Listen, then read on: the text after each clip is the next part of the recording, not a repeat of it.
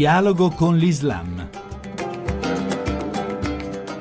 Bentornati all'ascolto di Dialogo con l'Islam da Riccardo Cristiano. Questa sera ci occupiamo di Nigeria e del terrorismo stragista di Boko Haram, che non prende di mira soltanto i cristiani, ma per saperne di più ne parliamo con padre Giulio Albanese, direttore della rivista Popoli e Missione. La prima premessa che va fatta a tutto questo ragionamento è che il presidente che ha concesso la Sharia, la legge islamica, agli stati del nord della Nigeria è stato un presidente cristiano, Olusegun Obasanjo, nel 2000. E naturalmente questo eh, in flagrante violazione del dettato costituzionale. E sì, perché la Nigeria, eh, non dimentichiamolo, è una repubblica federale. Tant'è vero che proprio nel 2000 la conferenza episcopale cattolica della Nigeria protestò fortemente. Sta di fatto che due anni dopo, nel 2002, un certo imam di nome Ustaz Mohammed Yusuf fondò questa confraternita dei Boko Haram. Era una confraternita, direi, con una forte valenza, come dire, fondamentalista, nel senso che rifiuto assoluto di tutta quella che era la tradizione occidentale e questo perché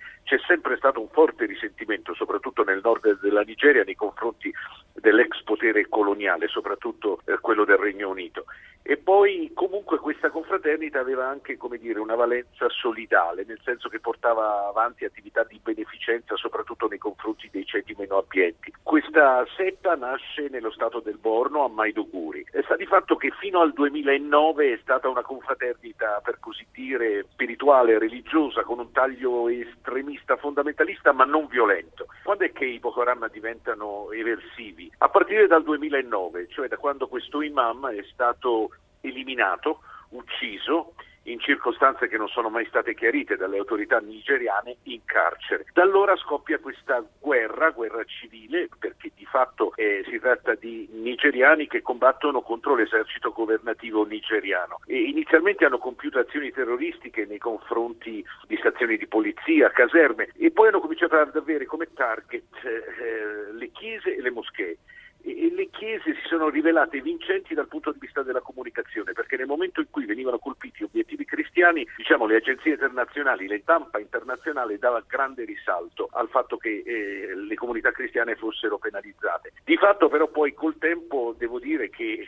numero impressionante di vittime ha cominciato davvero a riguardare eh, la popolazione nigeriana nel suo complesso. Dunque hanno perso la vita davvero in questi anni anche tantissimi musulmani e se uno dovesse fare un computo esatto risulta davvero che eh, sono morti più musulmani che cristiani, a significare che fondamentalmente noi ci troviamo di fronte a un conflitto eh, che non può essere definito in senso stretto guerra di religione, piuttosto direi ci troviamo di fronte ad una strumentalizzazione della religione per fini eversivi. Lei ritiene che qualcuno voglia separare il nord del paese dal resto della federazione nigeriana? Diciamo che c'è sempre stata una conflittualità aperta tra le regioni del nord e quelle del sud. Direi che questa situazione si è complicata notevolmente soprattutto quando è stato eletto presidente Goodluck Jonathan, che è originario della regione del Delta, è cristiano eh, che certamente è visto come un antagonista da parte dei governatorati del nord. Non è dunque casuale che il suo avversario politico alle prossime presidenziali di febbraio sia lo stesso avversario che lui aveva affrontato nelle scorse presidenziali, l'ex generale golpista Muhammadu Buhari, musulmano originario del nord, il quale ha promesso che momento in cui dovesse vincere, qualcuno dice che è favorito, la questione dei Boko Haram si risolverà, nel senso che lui riuscirà a domare questo movimento ribelle che sta seminando morte e distruzione. Il problema di fondo qual è? È che dietro i Boko Haram ci sono interessi di parte, vi sono esponenti autorevoli del Parlamento nigeriano, dei governatorati, che purtroppo in questi anni hanno appoggiato, hanno appoggiato il movimento ribelle dei Boko Haram.